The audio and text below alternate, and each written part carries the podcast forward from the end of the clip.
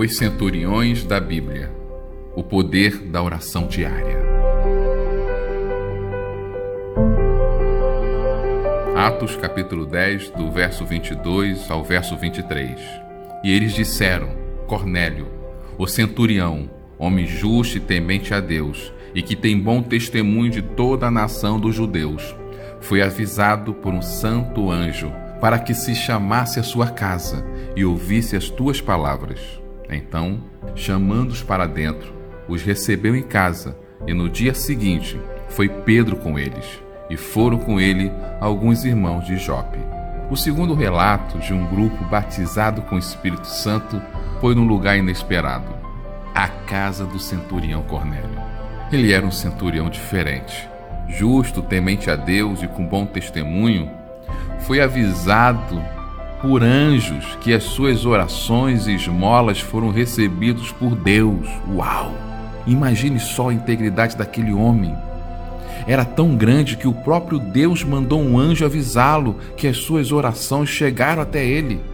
Aqui começa toda a diferença na vida de Cornélio. Ele tinha uma vida de oração diária.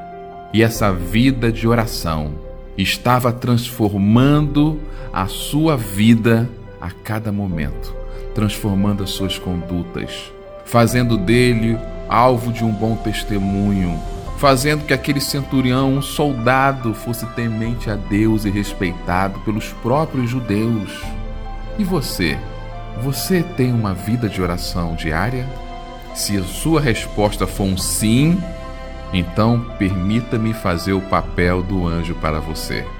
As suas orações e as suas atitudes têm chegado aos céus.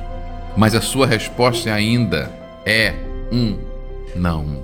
Não possuo uma vida de oração diária. A minha oração é uma oração hoje, semana que vem outra. Quero desafiá-lo. Antes de apenas desejar alguns milagres na sua vida, busque vencer essa luta diária de orar. Escolha orar todos os dias, invoque o nome do teu Deus e creia que uma vida de oração pode, em primeiro lugar, transformar as suas atitudes. Sim, aquele centurião orava e as orações transformaram ele em um homem justo, que era difícil diante de um centurião Normalmente era um homem bruto, impiedoso por causa das marcas das guerras que tinham vivido. Mas a influência da oração era mais forte que as suas experiências de vida. Deixe a oração moldar a sua vida.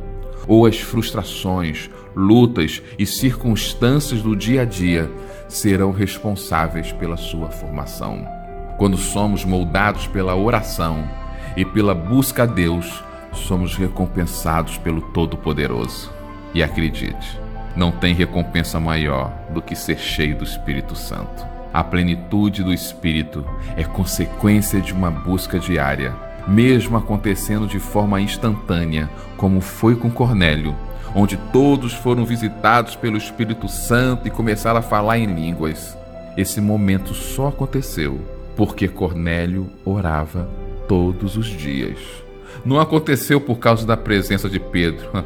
Pedro, Pedro só estava ali por causa de Cornélio.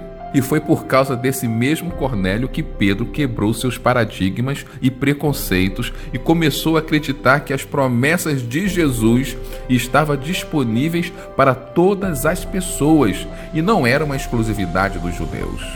A oração de Cornélio. Como mudou a sua vida, como fez fama nos céus como mover o poder de Deus na terra. Deixe a oração, deixe a oração diária transformar a sua vida, ou as circunstâncias da vida vai transformá-lo. Qual será a sua escolha? Esta é mais uma reflexão para a vida, pois a fé vem pelo ouvir, mas a transformação pelo agir. Deus te abençoe.